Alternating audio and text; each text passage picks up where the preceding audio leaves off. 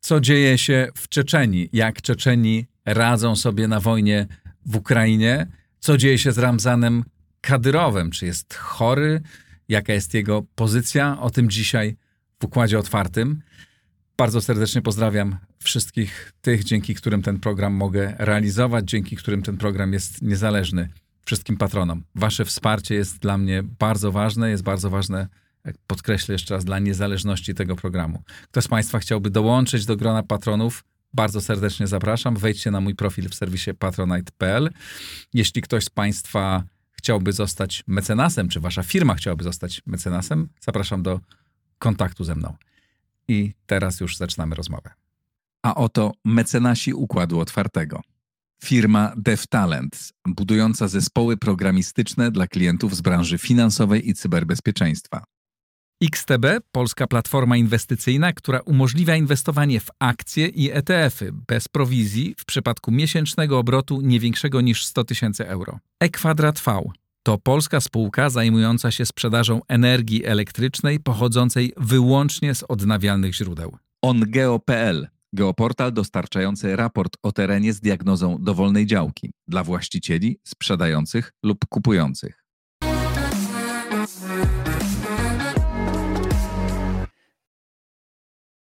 Wojciech Górecki, ekspert Ośrodka Studiów Wschodnich, znawca Kaukazu. Witaj serdecznie. Cześć, dzień Cześć. dobry. Co się dzieje z Kadyrowem? Bo taki opuchnięty ostatnio. No właśnie, nie wygląda najzdrowiej. On co prawda twierdzi, że ma się bardzo dobrze, ale on zawsze miał dobre samopoczucie, więc to nic, to nic nowego. Natomiast rzeczywiście mm, po pierwsze właśnie nie wygląda najlepiej, po drugie Putin przyjął na Kremlu jego syna, co nie jest y, powiedzmy standardową procedurą e, i może świadczyć o jakichś problemach właśnie mm, przywódcy Republiki Czeczeńskiej. E, może, znaczy uważasz, że to jego 17-letni syn może już teraz przejąć po nim schedę? Nie, no myślę, Bo od że... 17 lat ma ten jego syn. Myśl, myślę, tak, on, on, on, jest, on jest młodym człowiekiem. Kadyrow też był młody, jak przejmował stery w Republice. Naj, najpierw był za młody mm, po to, żeby objąć funkcję prezydenta, która jeszcze wtedy w Czeczeniu istniała, mm, więc był wicepremierem, e, zajmował różne stanowiska, potem został prezydentem, jak ten wiek 40-letni osiągnął, no ale, e, ale syn jest zdecydowanie za młody, chociaż na Kaukazie w dawnych wiekach to nie tacy młodzi e, przewodzić plemionom w walce. Ale myślę, że to jest przejaw po prostu jakiegoś zaniepokojenia Kremla Czeczenią, bo może, może wyjaśnijmy, na czym polega pozycja Kadyrowa, która jest zupełnie niezwykła, jeśli chodzi o przywódców rosyjskich regionów, których no, z reguły nie znamy z nazwisk, prawda? Kto jest, kto jest szefem Republiki Adygeja czy Republiki Burjacja. Nie znamy Myślę, że z całym szacunkiem dla naszych słuchaczy, poza ekspertami od Rosji, nie znamy żadnego.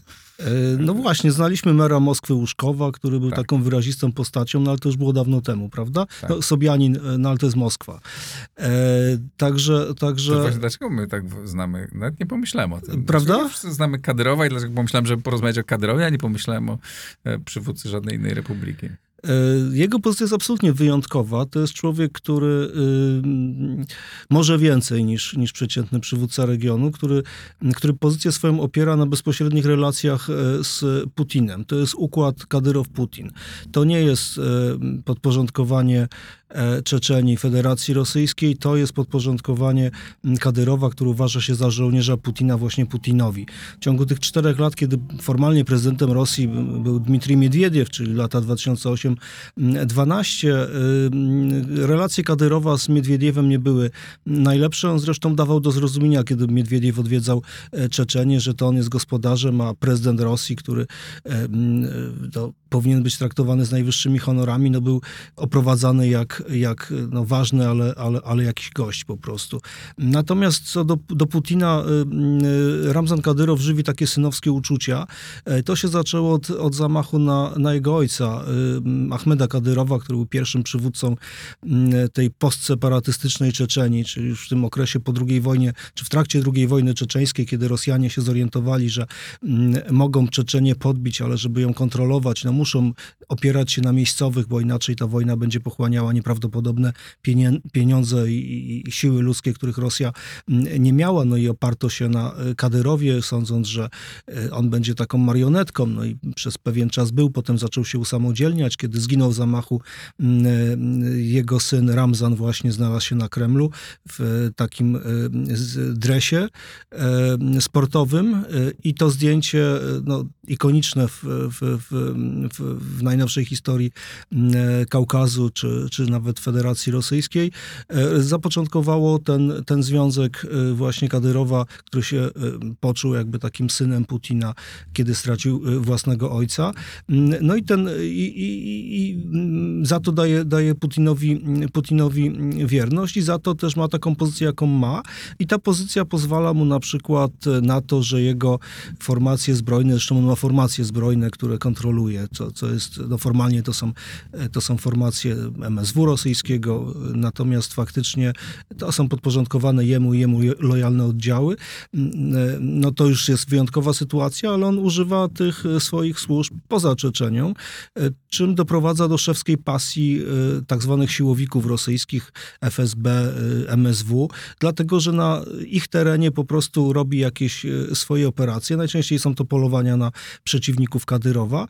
No i kiedy zostają jacyś tam policjanci czeczeńscy czy funkcjonariusze zatrzymani, no to następuje telefon z góry, żeby ich wypuścić. Więc Kadyrow jest nienawidzony przez struktury siłowe rosyjskie, natomiast ma ten parasol Putina i czasami on jest wręcz niewygodny dla Moskwy. Czasami Putin daje do zrozumienia, że ma go dosyć. Kiedy, Putin, kiedy Kadyrow wypowiada się na przykład w sprawach polityki międzynarodowej, bo ma ambicje reprezentowania nie tylko Czeczenii, nie tylko Kaukazu, nie tylko muzułmanów całej Rosji, ale wypowiadał się w sprawie Rohingya na przykład w Mianmie, w, w, w dawnej Birmie, e, powodując konfuzję MSZ-u rosyjskiego. No wtedy następuje jakiś taki sygnał, żeby się uspokoił. Na chwilę się uspokaja, ale e, po chwili znowu mm, wyskakuje z jakimś mm, oświadczeniem. No i jest chroniony, bo po prostu e, mm, on daje Putinowi to co, to, co e, jest dla Putina najważniejsze, czyli stabilność w Czeczeni. On jest to w stanie zagwarantować. Inna rzecz, jakimi metodami, oczywiście bardzo brutalnymi.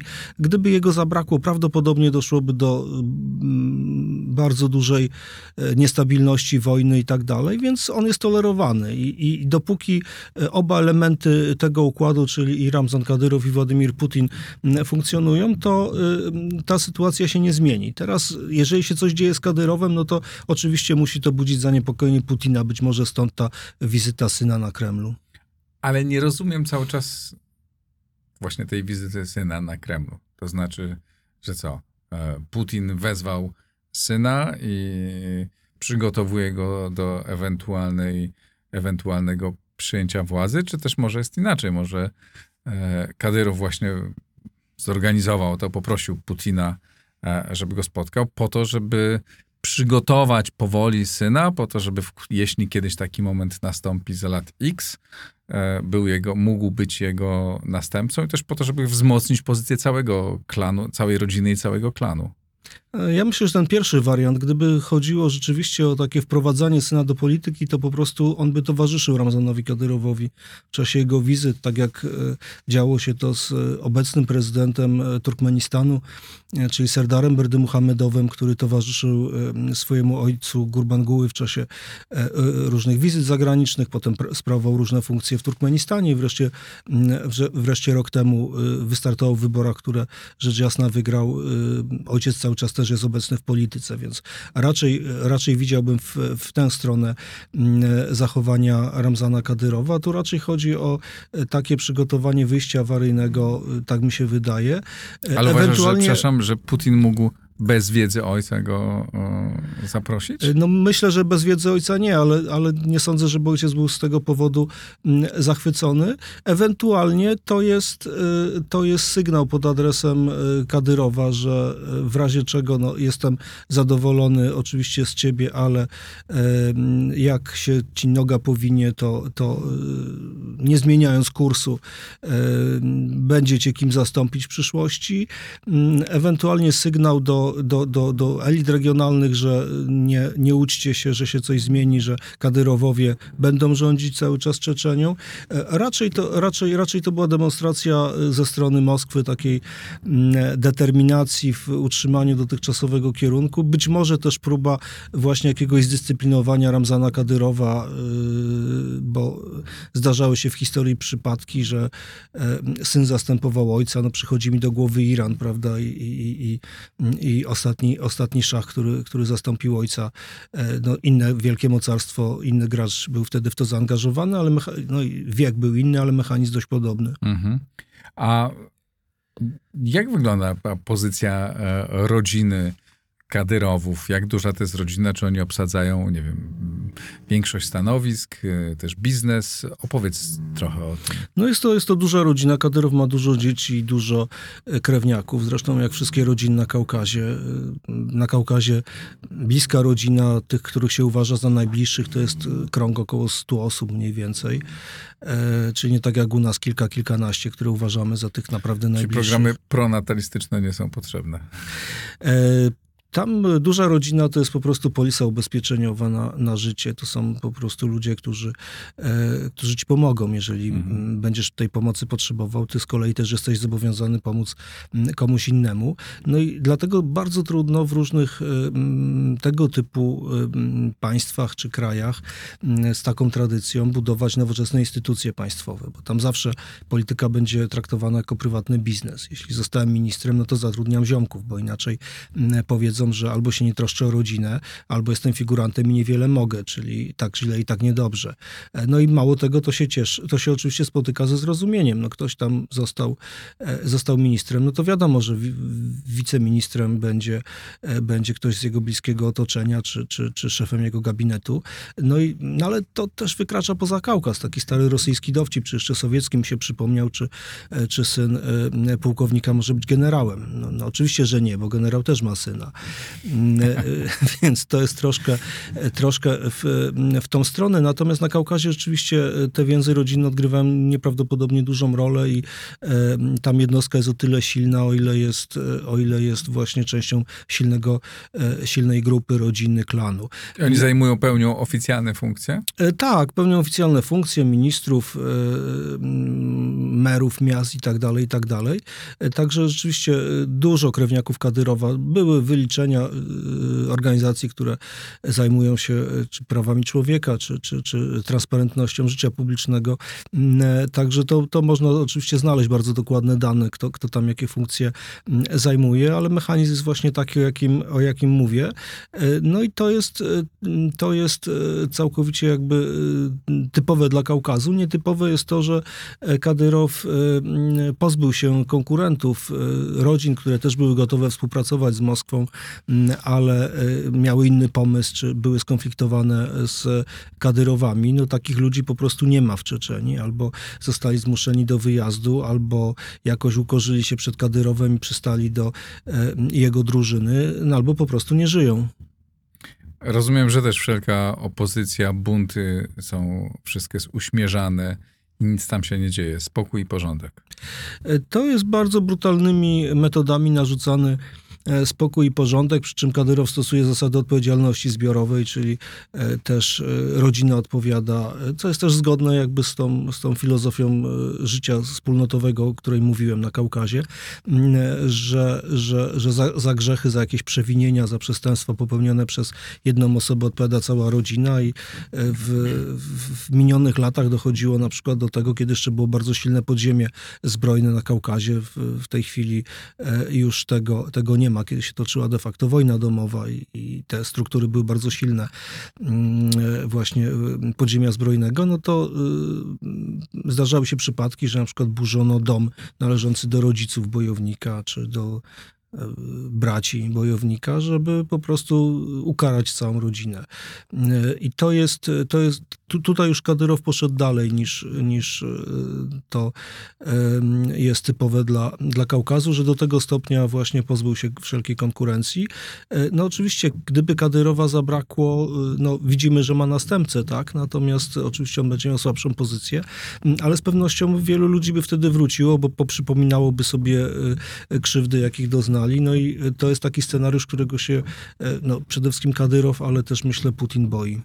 Mówię o tych związkach bliskich e, Kadyrowa i Putina, ale rozumiem, że to nie jest tylko oparte na osobistej relacji, ale też na pewnych świadczonych sobie wzajemnie usługach. Jak rozumiem, Czeczenia jest chyba bardzo silnie wspierana finansowo przez centralę, e, bo tam mhm. jakby mało nie ma chyba gospodarki specjalnej, a z drugiej strony no ci Czeczeńcy e, walczący, rozumiem, że też wykonują dla Putina czy dla, czy dla Rosji jakieś usługi, no bo są obecni na wojnie na Ukrainie. Może powiedzmy chwilę o, o, o tym, o roli Czeczenów na tej wojnie, bo jak rozumiem, są, walczą tam w wielu różnych miejscach, nie tylko po jednej stronie.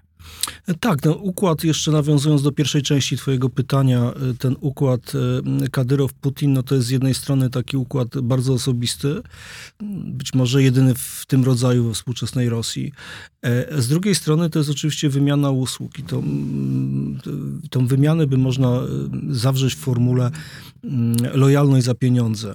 Czyli, czyli my jesteśmy lojalni, robimy e, to, e, czego potrzebujesz od nas, zapewniamy stabilność, bo to jest ten bożek e, Kremla, a ty nam za to płacisz. I ja się spotykałem z takimi opiniami Czeczenów, że w zasadzie to myśmy wygrali wojnę, bo pokaż mi inny przykład w historii świata, że zwycięzca płaci pokonanemu. To pokonany płaci reparacje.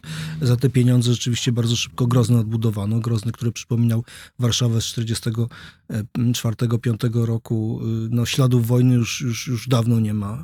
E, Tam wieżowce żadnych. jakieś Tak, Grozny, Grozny no. City, meczet Serce Czeczeni, e, standard, e, stadion, przepraszam, miejscowej drużyny sportowej i tak dalej, i tak dalej, tak, tak.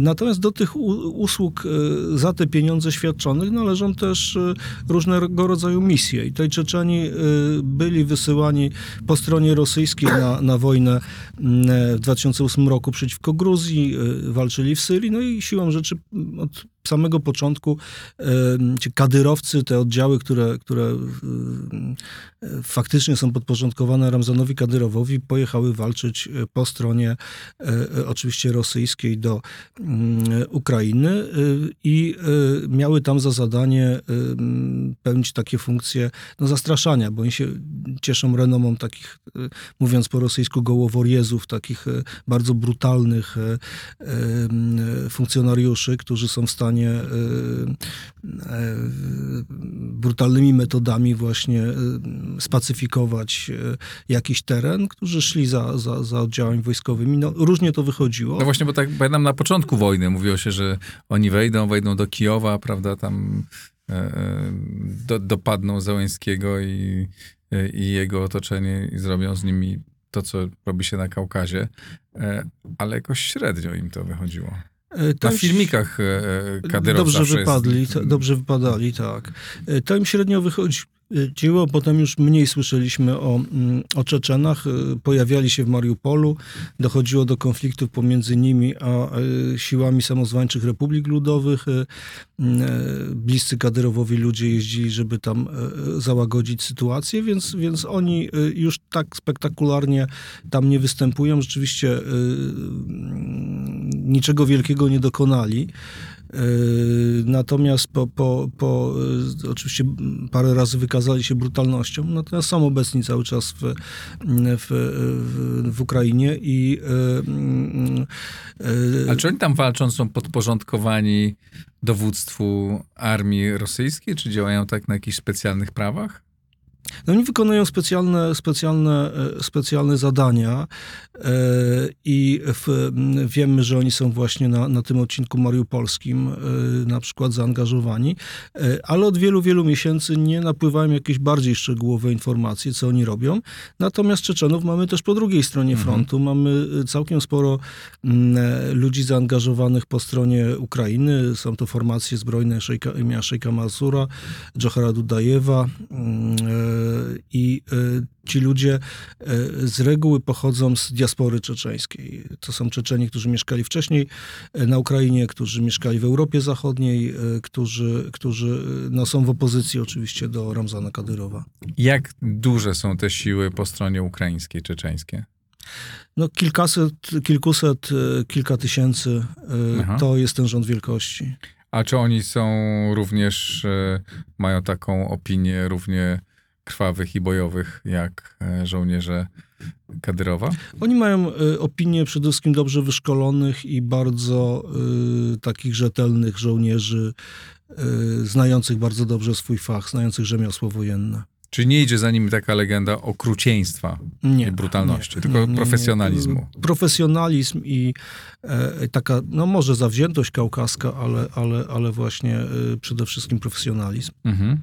A wracając do samego, do samego, do samej Czeczenii, jak tam dziś wygląda życie, jaki jest poziom życia, z czego ci ludzie żyją, no bo na zdjęciach to widać te, to city, tak, które takie robi wrażenie, wow, to prawie Manhattan,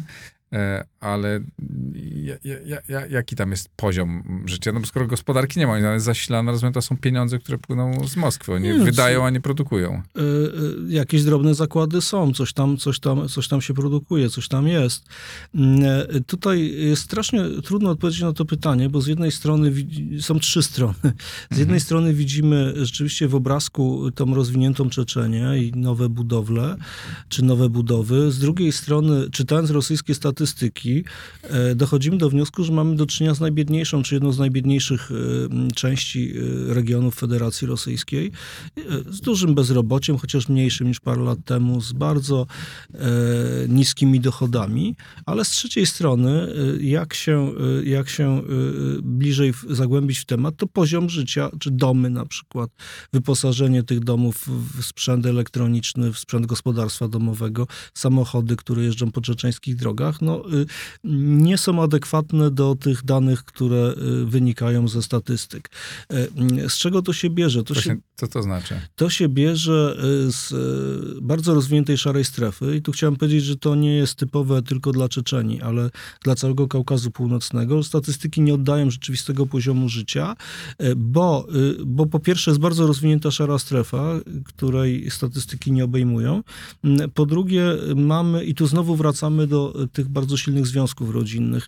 Y, bardzo dużo Czeczenów pracuje poza Czeczenią. Po prostu wy, w związku z tym, że, że rzeczywiście mało jest możliwości um, atrakcyjnej pracy zarobkowej w samej Czeczeni. No, naj, najbardziej um, stabilną pracę daje praca w budżetówce, więc wiele osób wyjeżdża, czy to do centralnej Rosji, czy, czy gdzieś tam dalej na, na, na Syberię. Zresztą to są tradycje od lat e, jeszcze 70. Czeczeni byli jednym z tych narodów, które były deportowane E, to jedna z takich największych traum w, w, w, w dziejach tego narodu.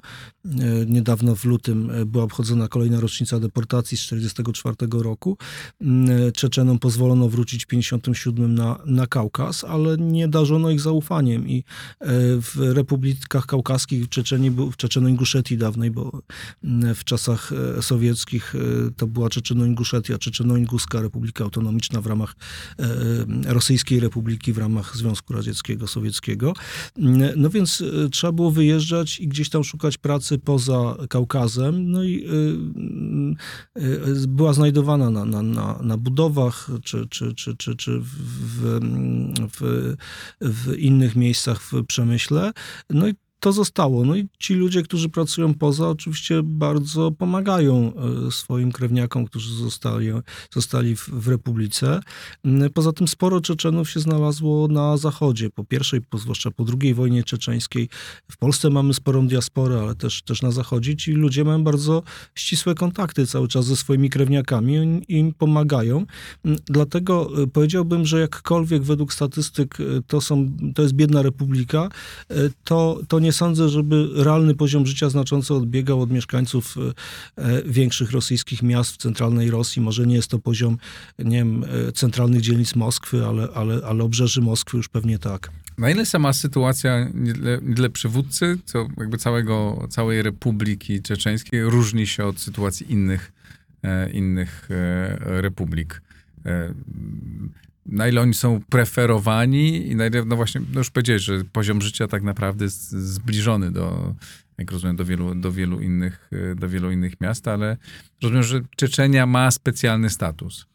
Czeczenia ma specjalny status, specjalny status Makadyrow, o czym już rozmawialiśmy. Y, on może więcej niż inni przywódcy rosyjskich regionów. On może sobie pozwolić na własną politykę wykraczającą poza Republikę. On jest nieusuwalny w zasadzie. Y, on miał ambicje, zresztą one były akurat powstrzymane, ale, y, ale miał ambicje, żeby rozszerzyć swoje przywództwo na część Dagestanu, część Czeczenii. Były takie podejmowane akcje korekty granic. E, no, okazało się, że tutaj nie ma na to zgody, żeby za bardzo się rozpychał łokciami. E, natomiast e,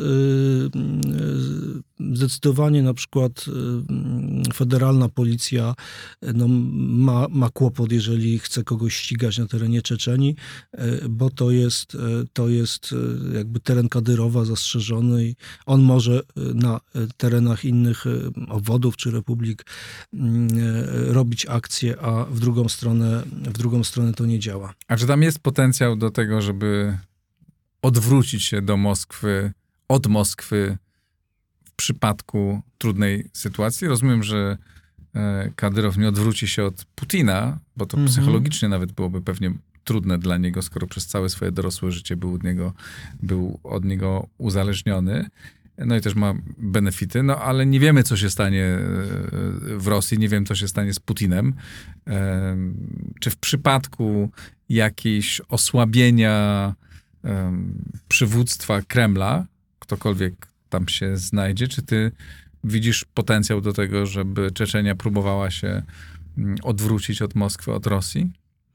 Zanim odpowiem na to pytanie, jeszcze y, y, wspomnę o bardzo ważnym procesie, który się dokonuje głównie w Czeczeniu, ale też na całym Kaukazie Północnym, bo to ma ścisły związek z, z Twoim pytaniem. Mianowicie takie odpływanie w sensie kulturowo-cywilizacyjnym Czeczeni od Federacji Rosyjskiej.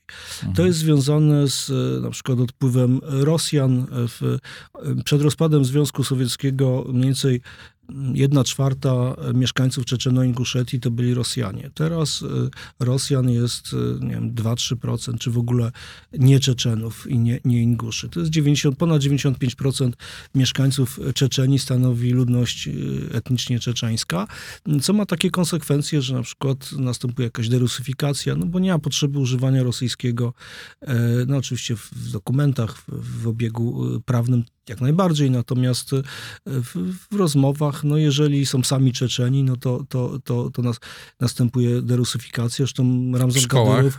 E, nie, no oczywiście jest nauka po rosyjsku, no mhm. ale, ale jeżeli nauczycielka jest Czeczenką, 100% uczniów jest Czeczenami, no to, to siłą rzeczy y, no nie, nie będzie takiej motywacji, gdybyśmy mieli klasę na przykład mieszaną i, mhm. e, i trzeba by było mówić w języku innym, żeby się wszyscy mogli porozumieć. To jest bardzo silna pozycja prawa zwyczajowego, czyli adatów, e, ale też prawa religijnego szariatu. Tutaj Kadyrow e, legitymizuje się, odwołując się do tradycyjnego islamu, islamu sufickiego, mm, w przeciwieństwie do tego radykalnych nurtów, do, do salafitów, których on e, tępi i, mm, no nie mogą działać na terenie Czeczeni, ale groby świętych, ten, ten suficki, mistyczny islam jak najbardziej.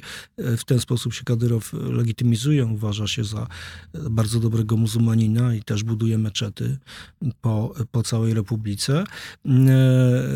Ale mamy właśnie, czyli mamy islamizację, mamy derusyfikację, mamy retradycjonalizację, bo wracają sądy starszyzny klanowej, czyli sądy opierające się na datach. W związku z tym ten, ten, ta Czeczenia, bo w mniejszym czy większym stopniu to dotyczy też Inguszetii, Dagestanu, Kabardo-Bałkarii. W każdym z tych miejsc trochę inaczej te procesy przebiegają, ale, ale powiedzmy kierunek, wektor jest, jest podobny. I, czyli w sensie kulturowo-cywilizacyjnym ta część Federacji Rosyjskiej ma z Moskwą coraz mniej wspólnego i to jest grunt pod ewentualną woltę polityczną, o której, którą pytasz. Teraz, czy, czy jest możliwa taka wolta? Ja od, od dawna głoszę taką tezę, że w Czeczeniu nie ma polityków prorosyjskich. E, bo Kadyrow jest e, mm, uważany za polityka prorosyjskiego. Ja uważam, że w Czeczeni są politycy proczeczeńscy, którzy inaczej sobie, każdy inaczej sobie ten interes Czeczeni wyobraża. Ktoś może uważać, że w interesie Czeczeni jest w tej chwili e, ścisły związek z Rosją, bo właśnie udaje się przez to pieniądze uzyskać, bo można Grozny odbudować, bo, no bo zapobiegło się roz, rozlewowi krwi, ustabilizowali Kadyrowowie sytuację dzięki temu, że poszli na taki układ z Moskwą, chociaż zastąpili jedną siłę drugą, no ale to jest nieporównywalna sytuacja do, do stanu wojny jednak, która miała miejsce najpierw w latach 94-96, pierwsza wojna czeczeńska, potem 99, no walki do 2001 drugiego roku, formalnie się zakończyła w 2009 roku.